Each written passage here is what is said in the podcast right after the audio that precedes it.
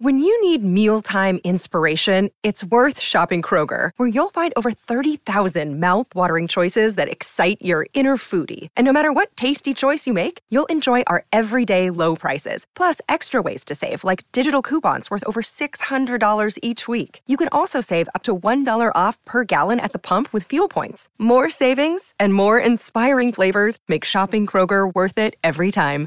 Kroger, fresh for everyone. Fuel restrictions apply. Another day is here, and you're ready for it. What to wear? Check. Breakfast, lunch, and dinner? Check. Planning for what's next and how to save for it? That's where Bank of America can help. For your financial to-dos, Bank of America has experts ready to help get you closer to your goals. Get started at one of our local financial centers or 24-7 in our mobile banking app. Find a location near you at bankofamerica.com slash talk to us. What would you like the power to do?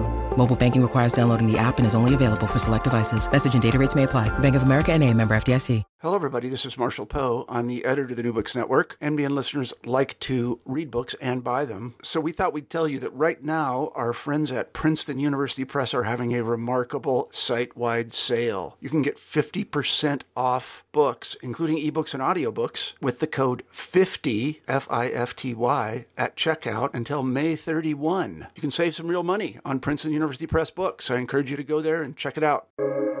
Welcome to the New Books Network.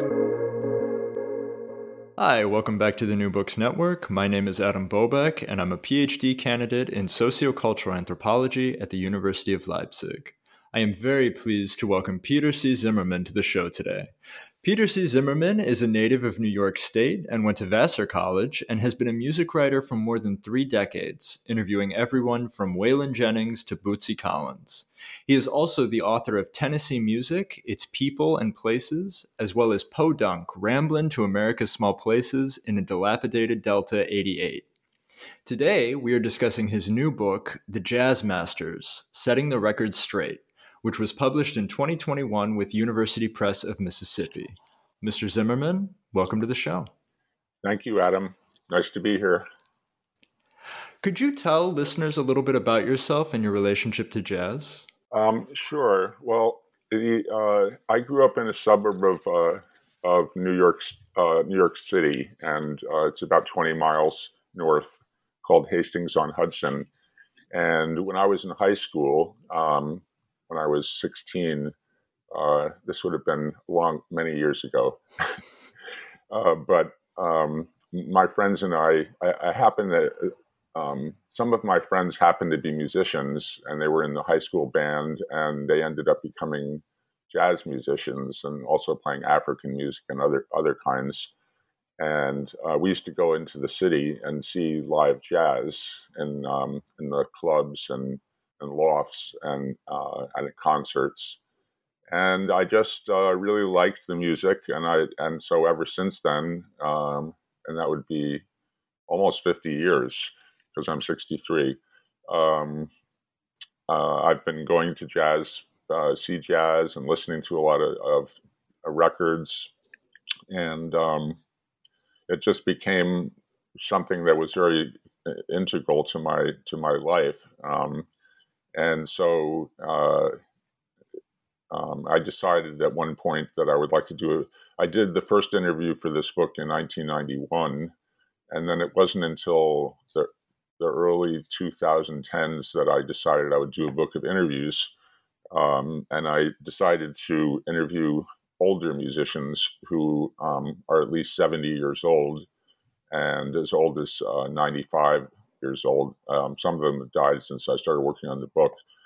Uh, but in other words, they've all all the musicians have had at least 50 years uh, um, experience as professional musicians, and some of them as many as 75 years. So there's a real wealth of information. I wanted to ask them about their careers and also just uh, what they thought about music and, and other things about life.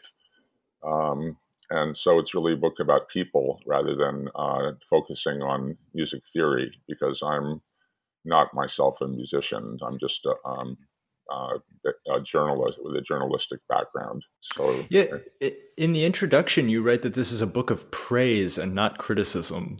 Right. Well, I chose um, uh, to, I, I, chose just to write about people that I like. Um, some of them I knew about when I started working in the book, and some I found out about. And I, I wanted to show a range of styles because there's many different uh, jazz styles. And um, just I didn't want to say anything negative about people. I want to, so it is. Um, I think I said elsewhere that it's really a celebration of jazz, and so it's not um, criticism. I'm not like a music critic. I'm just basically an interviewer, and let let them say what they have to say. So that was what the subtitle is, which is setting the record straight. In an email that we had, you said that you decided to go with straight ahead or mainstream jazz and steer clear of avant garde and fusion. Can you talk about your decision to do that? Well, that's a long story, but I mean, I, I was born in 58, and my parents were big jazz fans, especially early jazz, people like uh, Louis Armstrong. And that's really what I grew up listening to. They liked other kinds of music too. Um, but, uh, you know, then as I became more familiar with jazz and started seeing it live, uh, I, I, learned more about it uh, over the, you know, little by little. Um, and the the two trends, as I see it, the two main kind of subgenres of jazz are, are um, swing music, which was the dance music of the uh, 1940s, basically 30s, 40s, and people like Duke Ellington and Count Basie. Um, and then after that, bebop music, which is uh, the main guys are Charlie Parker, Thelonious Monk, Dizzy Gillespie, uh, many others, and um, these days, it seems to me that a lot of the jazz that's being made is um, based on those two uh, subgenres. And then, you know, there's many other subgenres like avant-garde and um, fusion. Um, and then you have like the, uh, the very early jazz, which is uh, ragtime, stride p- piano, and boogie woogie, and things like that um, which I like the early stuff, but I'm not very fond of uh, avant-garde and uh, um, fusion and different different kinds of fusion. Um, and so I really limited. Most of the people in the book are basically swing and bebop. That, that's a big part of what they play. Uh, but they've also played many other kinds of music too, because as, one of the interviewees told me, which is uh, the, the, pianist uh, Dick Hyman, um, musicians have to have they have to support themselves so they will play you know anything they have to do whether it's polka music or go or playing at a bar mitzvah um, and so he was saying you, you can't really pigeonhole you shouldn't pigeonhole musicians because they're not just one thing so like uh, teddy wilson who was uh, you know, I thought he was called a swing pianist, and, and but it turned out, according to Dick, he that wasn't. He did a lot of other things too, and you know he had his unique style, and you, you can't pigeonhole him. In the interview with Charles Davis towards the beginning of the book, uh, the topic of age comes up, and it's pointed out that people under forty don't generally listen to jazz. Why do you think that is? Um, well, we were talking about this before the interview, and I and I said um, that I thought basically uh, that um, it's that's true, um, and I, I, can't really say that I know what the answer is, but I think basically it's it's the same as other jazz fans, which is that they're not. It's not the most popular uh, form of music, but but the people that do like jazz are are like are avid. You know, once you like it, you get the bug. Then people just that's what they want to listen to. You know, they're devoted fans. And I would say these days that um, younger people, it's the same thing. It's uh, it's not that popular, but the people who like it really like it a lot. Like I guess you must like it if you're interviewing me about it. but I also, as I was telling you, that actually jazz is the least tied for least popular forms of music, uh, with only one percent of of all sales are jazz, uh, which is tied with classical and um, children's music. And the main kind of music, uh, the, I mean, the most popular kinds of music these days are rap and country so, or I think it's rap and, and hip hop. It's maybe the way. And now they have this hybrid, which is called a rap country or country rap, which is just about the worst kind of music that I've ever heard. you you have already mentioned that it's really a book of interviews. I mean, the the bulk of it is verbatim interviews with different jazz musicians that you organize into sort of different groups, right? And so you have the philosophers, you have old school, you have something more. Why did you decide to organize the book like this? Originally, I did not interview, uh, I did not arrange it that way. And I just had uh, not alphabetical either, but I had my own little order for it. You know, for instance, someone like Dick Hyman knows a lot about um, stride piano, uh, which is from the 20s or 30s, and um, ragtime and uh, other all other kinds of music that existed before jazz and that were was uh, were incorporated in jazz. Um, but as I the uh, it was not uh, alphabetical. Was, uh, but I did try to put it in a certain order, and then I realized that it might be more interesting to have people grouped together and to sort of play off of each other. So um, there's one. The first section is with three musicians, uh, and that's mainly because they all uh, came from Chicago. So that would be Clifford Jordan, Charles Davis, and Bob Cranshaw, who was Sonny Rollins' bassist for almost 60 years. Um, and so I wrote a little introduction to the groups, and then in front of each musician's uh, uh, interview, I would uh, write just a paragraph or two about my experience with with meeting them and talking to them, and what and my impressions of them. Yeah, so that's the uh, and then so after the interviews, there's a discography where I where I recommend um, uh, recordings by the different interviewees, and a very long index, which was uh, which my publisher wanted to do, which is was rather sh- they did it for me. I was rather shocked to see it. It was like ten or fifteen pages or whatever it is. Another category that you have in the book is Local 802, right? Your interviews with Jimmy Owens and Bill Crow. Uh, could you talk a little bit about what Local 802 is, maybe for listeners who aren't acquainted with it? Sure. Um, well, uh, it used to be there used to be a lot of unions all over the um, country where because there was dancing then, and um, each and it was a big thing that jazz was very popular then.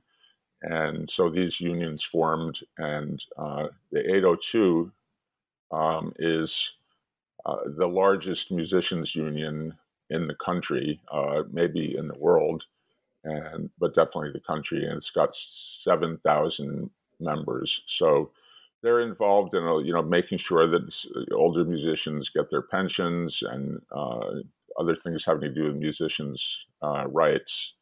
And um, it used to be uh, really focused just on Broadway musicians, but now it's all kinds of musicians. And the other thing they do is um, they negotiate with uh, the, the big jazz clubs um, to make sure that musicians are getting the money that they, they should be getting.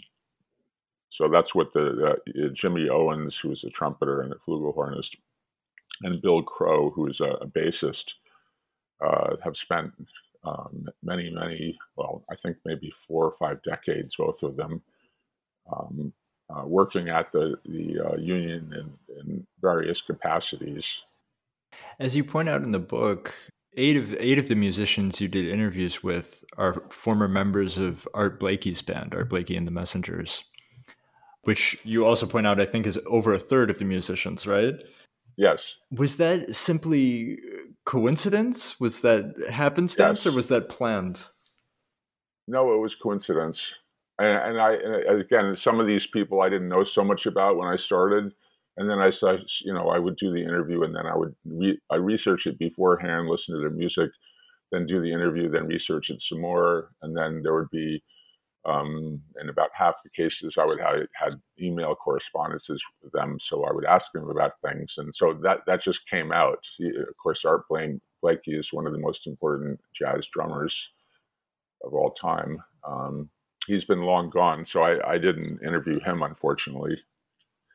But could could I just interject something? You know, I, I noticed that. Um, are, are you German? Because because, no, no, I am not. Because it, you have a very impressive English. Uh, you don't sound like you have a big uh, German accent. No, although I uh, study at the University of Leipzig in Germany, I am uh, born and raised in Indiana.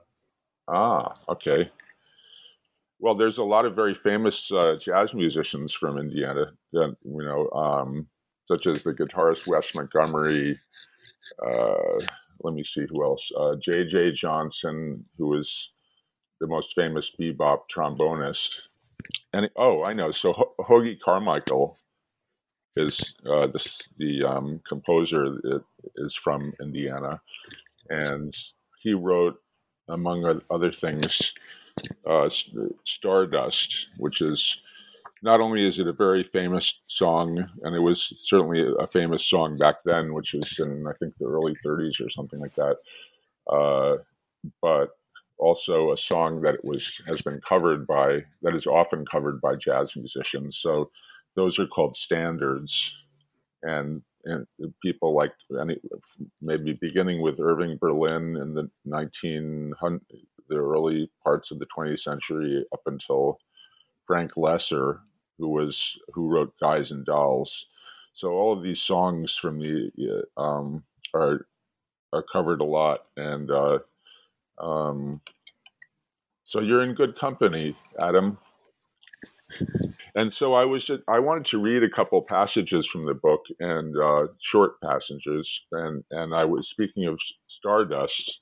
Can I go ahead and read one of those? Yes, please, please, absolutely. All right. So Clifford Jordan is a saxophonist, flutist, uh, composer, producer, uh, not as well known as some other people, such as um, other saxophonists, such as uh, Sonny Rollins, who is in the, the following section. Um, but a really good player. And um, he died, unfortunately, a little bit pretty when he was in his early 60s, back in 93. And I interviewed him in 1991 before I was um, long before I started working on the book. Uh, I, I, and I, I, interviewed him for a um, newspaper, Stars and Stripes, which is the military uh, paper based in Tokyo, where I happened to be working for a little while. And um, not to sound uh, overly impressive or anything, but I just will say this. Okay, so I asked him uh, what do you make of today's music? And he said, uh, songs today are so complex that you have to listen to all these microscopic bits and pieces to put together what they're saying. Before, it was always tiptoeing through the tulips and perfume and sweetness and shadows on the garden wall so it left something for the imagination. Songs like Stardust. So rap is kind of complex because they're talking politically. Have you heard these guys, Two Live Crew? The guy said, and then I left out the, the lyrics because uh, at the at the family uh, Clifford's family's request, um, because it was misogynistic and uh, yeah, basically misogynistic. So he continues, when the judges when the judges heard it, they fell out laughing because the rappers are not really saying anything that's wrong, since the words they use are double entendres. Um, do I need to say what double entendres is? I, I think listeners know what double entendres okay. are. All right. So he goes. If not, then they can look it up. Yeah. Okay. so I'll go on. Uh, so he says we are rap we were rapping when we were five six years old talking about one another's mother same kind of rhythm and everything. That was before portable radio. We were just kids sitting out on the back porch making up rhymes. We did it just naturally. Some kids could do it so well it would make someone somebody want to fight because they couldn't retaliate as quickly as other people one guy would say, don't talk about my mother because she's dead, you know? So that's what rap is just rhythmic, you know, ham bone, the gift of gab. When I read that the first time, this is of course the the first interview that you have in the book. And when I read that the first time, I was a little bit surprised by the way he worded that because from for my ears, it feels like so many jazz pieces are complex and you really need to listen to the microscopic bits and pieces of it of a jazz tune to really get everything that's going on. Um, i don't know. I guess everyone listens to music in different ways. Uh, it is it's interesting the way that uh, you know sometimes a jazz piece will let's say play it in different they'll start in one tempo switch to another tempo.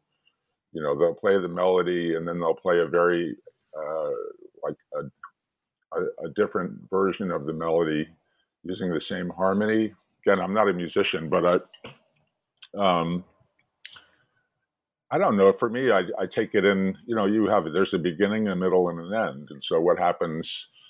You know, usually the beginning and the, and the end are, are sort of more adhering to the melody, and the, and then in the and then in the uh, uh, in the middle, and that, this is not always true, but this is just what it, the way it sounds to me. Um, they improvise, so they take the the song and then they play something based on the melody. And sometimes you might not even really be able to um, recognize the melody when they're improvising. But I had mentioned uh, Sonny Rollins before, so he's he would be one of the most famous people in in my book, and up there with Clark Terry and Yusef Lateef. Um, uh, and, but he's the only one that's still alive. So I guess you could say he's probably the most famous uh, mainstream, straight ahead uh, jazz player. And he retired about five years ago um, because of he was having lung problems. Um, but I, I would thought I would read something about what he he has to say about improv- improvisation because it's a very important part of jazz. Yeah, yeah, yeah, please. Okay. um, okay, so I said, um, I asked him, I've heard that you don't listen to your own recordings much, but do you remember Solo Scope? Um, and he says, at the Museum of Modern Art? Yeah, I remember the concert, sure and this is this concert where he played solo saxophone, you know, with no piano, uh, drums, or bass. Uh, when you showed up the con- at the concert, did you bring any changes um, or anything to go on, or did you just kind of quote unquote wing it? Um, Sonny said, "Well, I always wing it because I think that's what jazz improvisation is. I probably had some theme." Now that I think about it, I did have some music that I was referring to during the performance. But jazz improvisation is about winging it. I mean, that's what it's about. It's about improvising at a subconscious level, I would say. That's where real improvisation occurs. So, he says, uh, quote unquote, winging it is, I would consider, a, a desultory way of just describing jazz improvisation. But if you want to use those words, quote unquote, winging it, that's okay because that's what improvisation is about. That's what Louis Armstrong did when he was creating his masterpieces. He was winging it. That's what I try to do when I play. When I'm really playing and I'm really at that level, that's what you would call winging it. What was it like interviewing Sonny Rollins? Um, well, uh, what happened? Uh, I had been a big fan again since. Uh, I'm trying to think when I I must have met him in 2011, uh, and it was just a, a, a, serendipitous thing that I was going to a little post office near where I lived, and I knew that he lived near me, um, but I never expected to run into him, and and uh, I went in, this was in the winter, and I went into the post office, and there was this guy buying something um, in front of me, so I couldn't see him. And, and he was wearing a big green parka with a big green hood over it. And when he turned around, uh, and he was going through a big box full of mail, um, I, I could tell right away who he was because I'd seen his picture before. So um, I started talking to him, and then we went outside the post office, and um, we talked for a little bit, a little while longer, uh, and um, I asked, asked, him if I could uh, talk to him some more sometime. Um, so he said, okay. And he uh, gave me his phone number. And so the first 20 minutes was just sort of, I wasn't recording it. So I just did it from memory, talked about it from memory. And then I talked to him twice more on the phone. It was very exciting, uh, first of all, to meet him. And uh, because I was such a big fan, um, it, it, was just, uh, uh, I don't know what the word for it. it well, uh, was it, I just kind of couldn't believe I actually met him, and then I would, felt very fortunate that he would that he would let me talk to him for a while. So that was a highlight of my life, I would say, because jazz I do like jazz so much. To talk to you know the most important guy is was a you know was a pretty good coup for me. That's my new favorite mental image is Sonny Rollins in a post office. Oh, I should add that what happened was one of the things we talked about was cat was a song called "Cabin in the Sky," and uh, which was sung by Ethel Waters and Eddie Rochester Anderson in a, in a movie of the same name from the 40s. And uh, after, you know, I, I think let's see, at some point I got a card from him. I think about uh, well, I wrote him and asked him if I could have the interview and one day I got a card from him uh, about Cabin in the Sky and saying that he remembered afterwards he was thinking about it and he remembered that he had gone to a, uh, seg- a segregated movie theater in Maryland when the, when that movie first came out.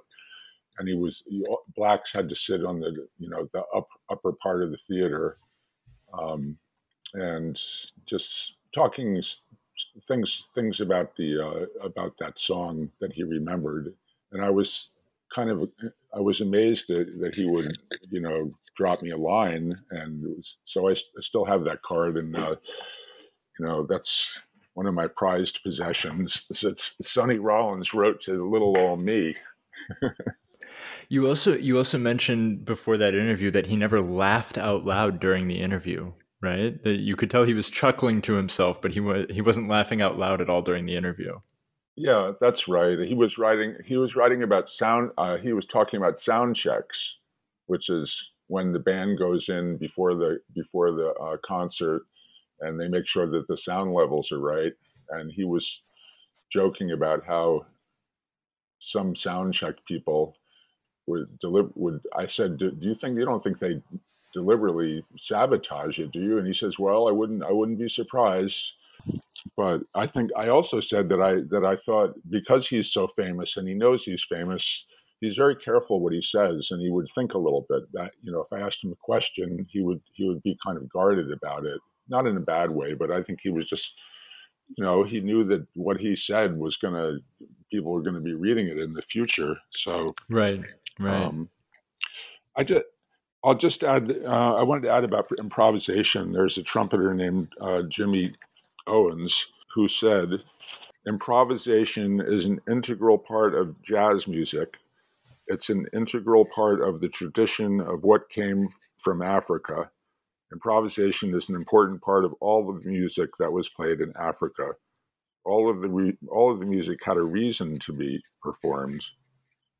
When someone died, there was music for death Someone was born, there was music for birth, music for a wedding, music for growing up, reaching puberty.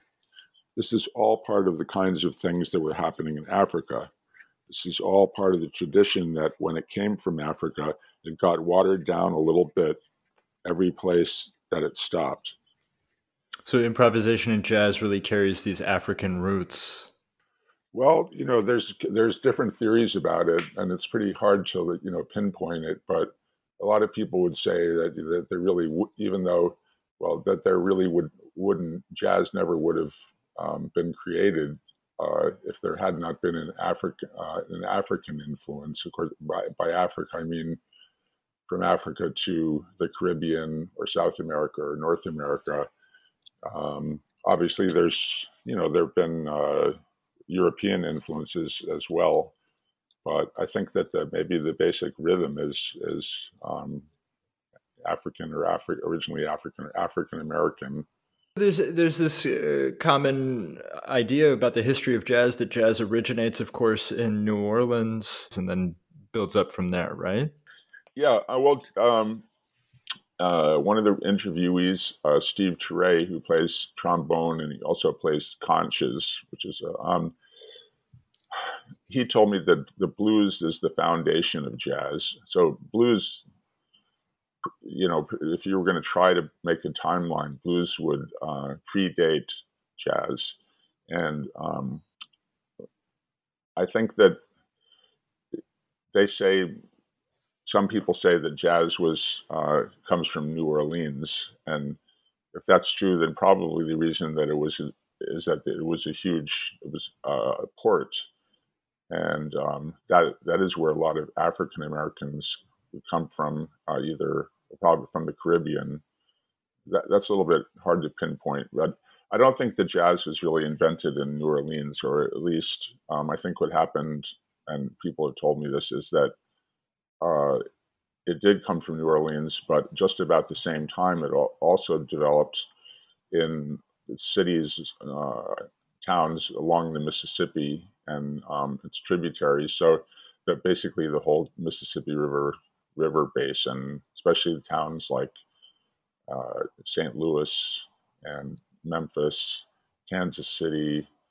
Uh, see, all all the way going going up to Pittsburgh, which which is uh, not normally thought of as a big jazz, or people don't know that it's a big jazz town. But that the Allegheny River flows into the Ohio, which flows into the Mississippi. So it's kind of interesting that that you would think of, uh, you know, uh, Pittsburgh as sort of a Mississippi River town. Many famous jazz musicians from uh, from from Pittsburgh and also from eastern Philadelphia, uh, Pennsylvania. Philadelphia was a big jazz town. A lot of the musicians, of course, moved to New York over the years. It started in New Orleans, then it spent a little time in Chicago, and, and then now it's jazz. New York is really the jazz mecca. That's where most jazz musicians um, come to and live uh, in, in either New York, Connecticut, uh, New Jersey, Massachusetts. That's that's where the main thing is happening. And you conducted, of course, a lot of these interviews in New York as well, right? And including uh, with Sandy Stewart in Manhattan. Right. Could you uh, talk a little bit about that interview? Sure. Um, yeah, I, I, a lot of the people, it was pretty easy because I was within an hour or two drive of most of them. So sometimes I met with, sometimes I interviewed them on the phone. Sometimes I went to their houses. Sometimes I met them at a at a club, and um, so basically it was you know with fairly close to New York City. But I did go as far as Maine to interview one guy, and I went to Delaware to interview um, another person. Uh, but yeah, Sandy Stewart. Um, I used to joke with my well, I did joke with my publisher about how uh, you know, I chose her and it because it, and it was sort of nepotism, and they said, "Oh, we don't like that," you know. But you know, then in retrospect, I realized that it, it wasn't nepotism. It was just the fact that I I was introduced to her by my high school friend, whose stepmother, she was a step, she is a stepmother.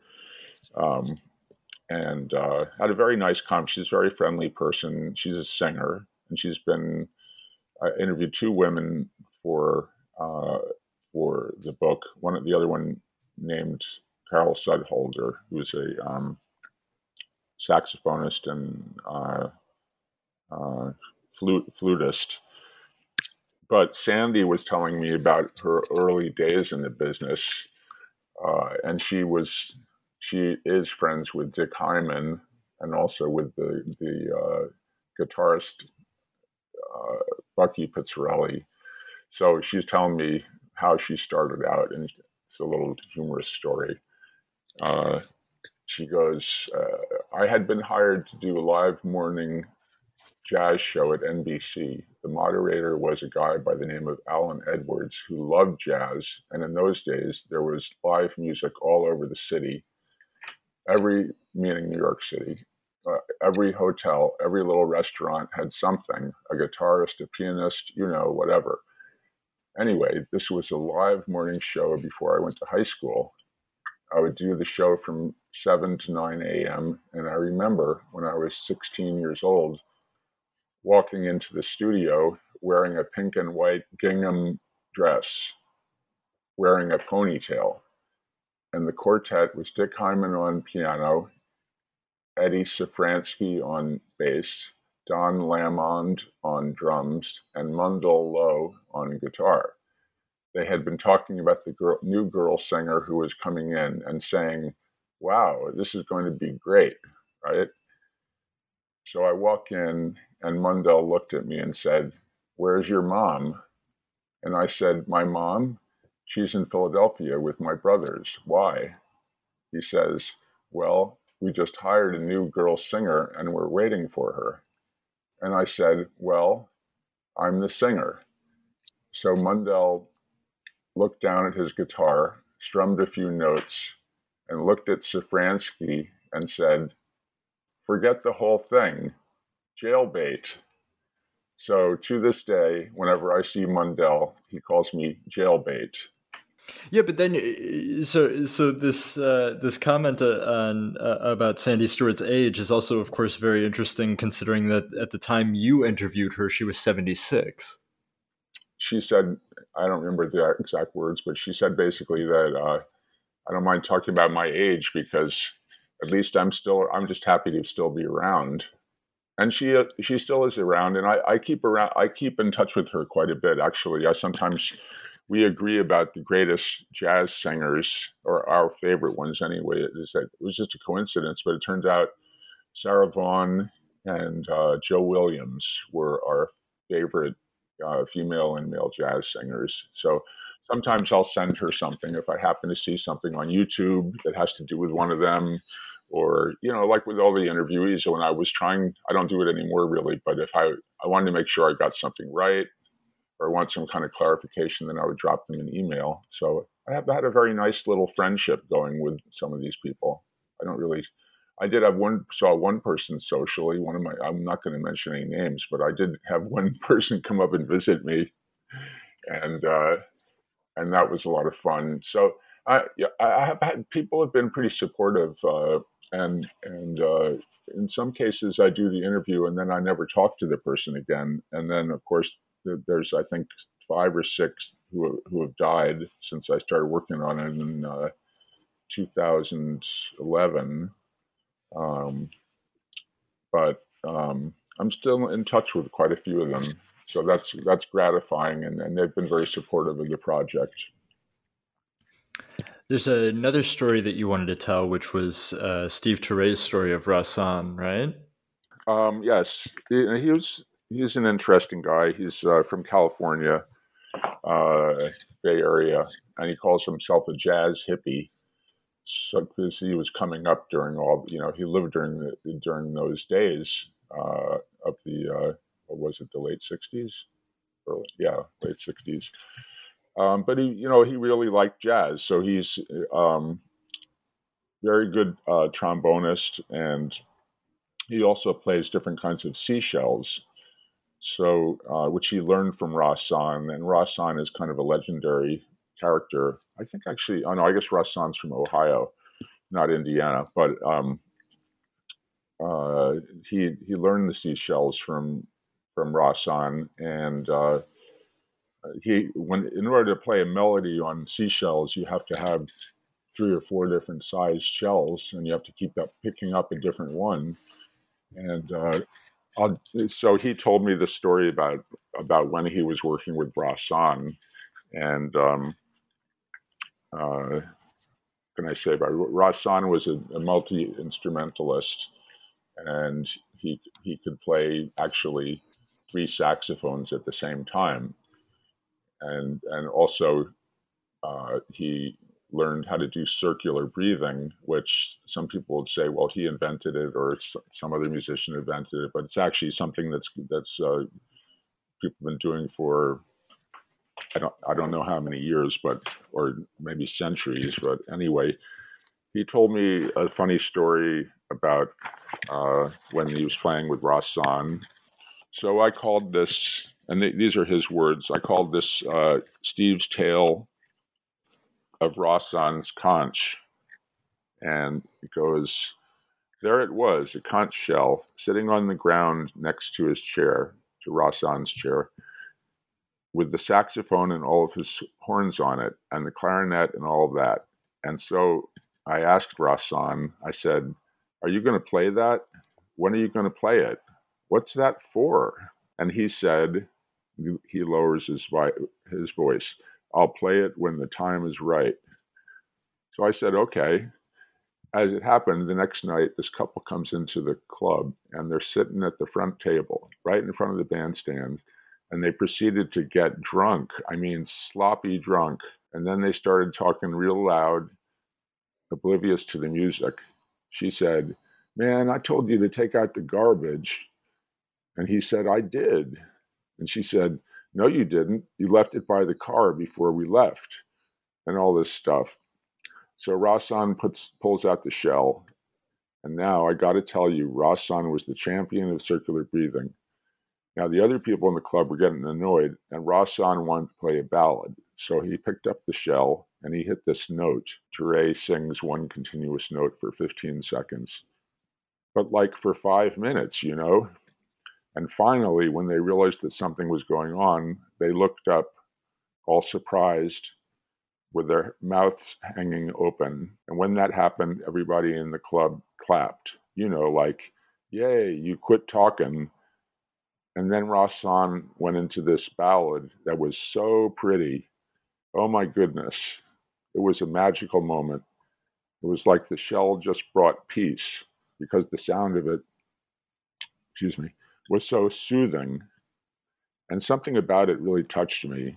So after the gig, I asked him, Man, can I try to blow that? And he said, Yeah, go ahead, give it a try. And I tried it and I really liked it. And a couple of months later, my mom went on a vacation in Hawaii and she got me a shell. And that's how I first got how I got my first one in 1970. Not a not a common jazz instrument. You mean the conch? Yeah.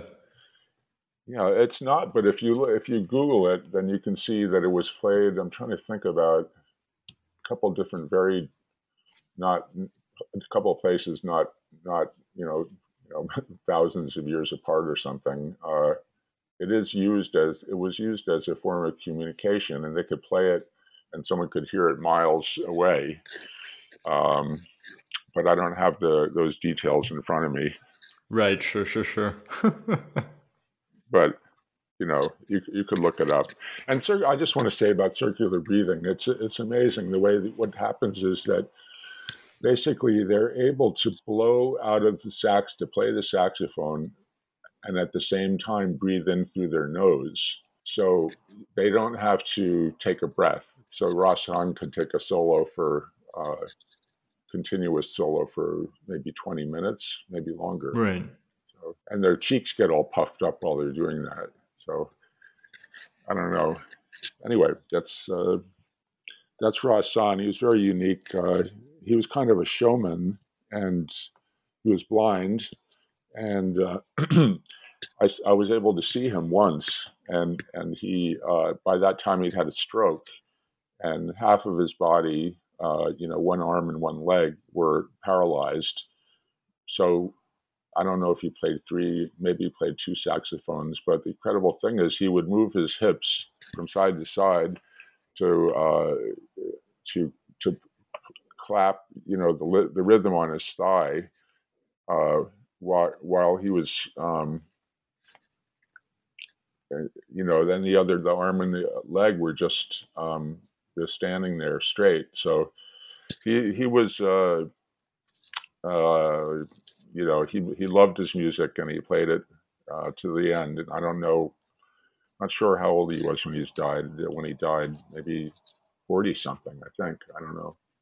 Well, I'd, I'd like to talk about uh, about Buster Williams, who's a bassist. He's also he's another person that I've been seeing since the '70s. I always loved his music, and I he's a very he has a very unique sound, uh, and um, I interviewed him in Harlem uh, at a place called Jimbo's Hamburger Palace uh, at the foot of Sugar Hill, which is where a lot of famous jazz musicians come from, including Sonny Rollins.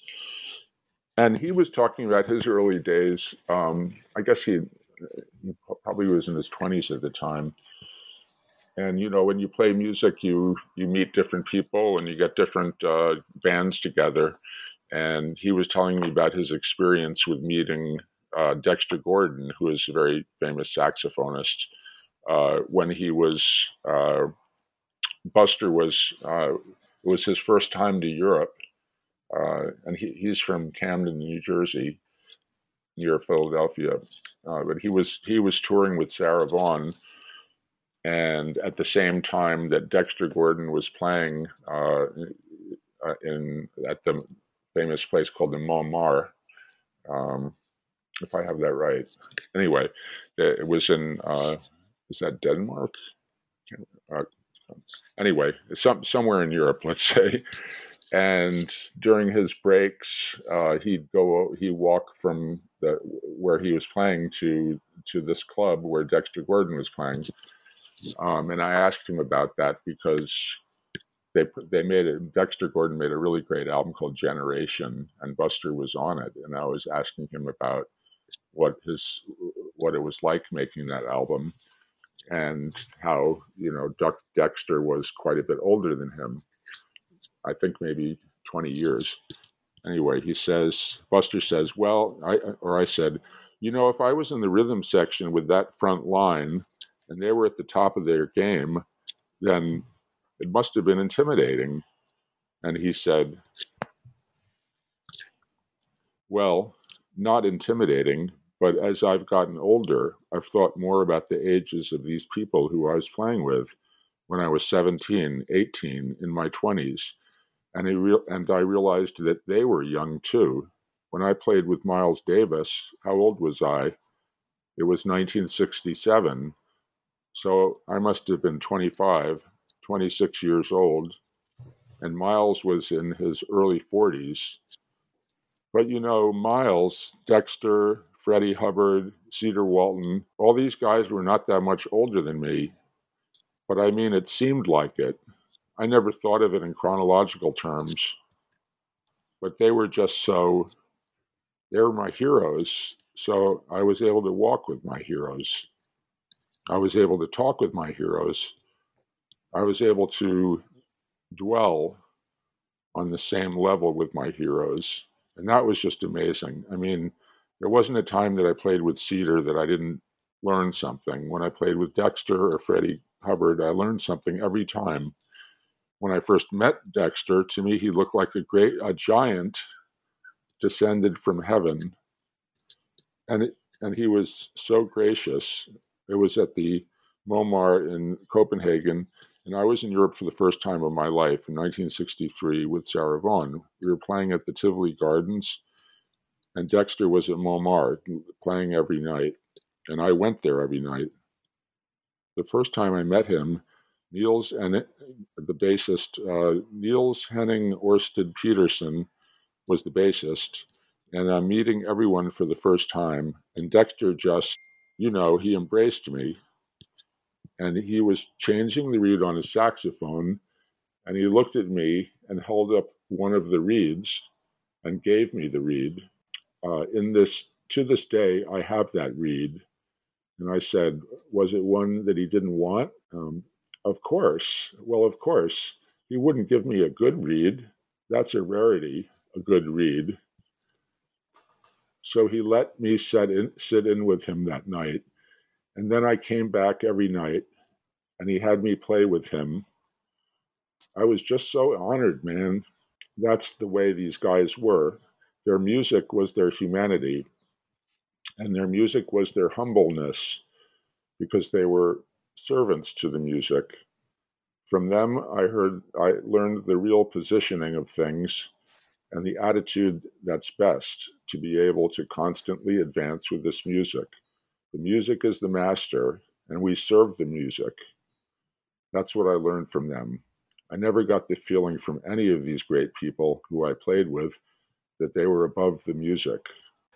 This book is a must read for anyone who is interested in jazz. If you're a novice, if you're a connoisseur, Mr. Zimmerman, you have interviews with everybody from Sandy Stewart to Yusef Lateef and Valery Ponomarev. There's everything in here. It's it's spectacular. I have one final question, which is a tradition here on the New Books Network, and that is to ask what you are working on now. Well, what I'm working on now, uh, I actually started working on. Uh, let's see, 1983. So how many years is that? 40 years, something like that. Unbelievable.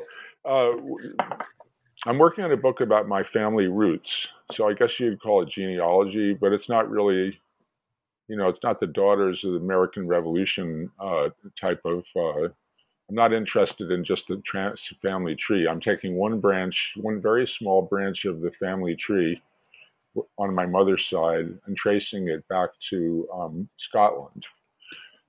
So, in other, so my mother's people were what what's known as Ulster, Ulster Scots. They started in their or their they or they're probably their ancestors uh, descendants started in Scotland, lived in Northern Ireland for a while, and then um, Presbyterians, and then they were kind of uh, they decided to move to America. So they lived in Pennsylvania first, then they moved to North Carolina. Uh, they were farmers, and then they moved to Kentucky for a while, and then they um, to then to West Tennessee, which is where my mother's from. So I'm tracing it back uh, to my they called it six times great grandfather, so he's it's a, he's my great grandfather with six greats in front of it, uh, born in uh, 1707. And what I'm trying to do is find out more about each one of my ancestors, you know, these six generations. And I, I found a, it's amazing how much I, have learned um, by visiting these places and going to libraries and, and archives. And uh, that's so it, it's really it might not be a commercial book. It might just be a book that I'm doing for my family. But you know, I've done, I've written some books, and I'm getting older, and I, and I'm t- getting tired, and I'm thinking maybe I'll, maybe I will um, not write any more books. So this is the one I'm doing. You know, my mother's helping me with it, and my grandparents started doing the research. Then my aunt did a lot of the research, and then I've kind of carried on from from there. But uh, it's uh, I always like books that where you have that have a kind of a personal angle. You know, as you like for with jazz, just because it's it's always been important to me, and you know, I'm glad to to to uh, to give back a little bit. And I'm I'm listening to other kinds of music now. I'm taking a break from jazz. what are you listening to now? Uh, well, I always like to listen to, to blues and um, uh, I, I, like funk. I like blue, bluegrass. Uh, I like the old rock. You know, the, uh, the, late '60s stuff. I don't really like anything later than, let's say, Prince. You know, or uh, Michael Jackson, Prince. After that, I don't really hear anything. I don't hear much that I like too much. The book is The Jazz Masters, published in 2021 with the University Press of Mississippi. And if you're interested in getting a copy or an autographed copy, you can purchase it from Mr. Zimmerman's website, which is thejazzmastersbook.com. Don't forget the the. And the book. Don't forget the book either. Jazz Masters book. Yeah, don't forget the book either. Mr. Peter C. Zimmerman, thank you so much for joining me today. Thank you very much. I enjoyed it. Enjoyed meeting you. Who's your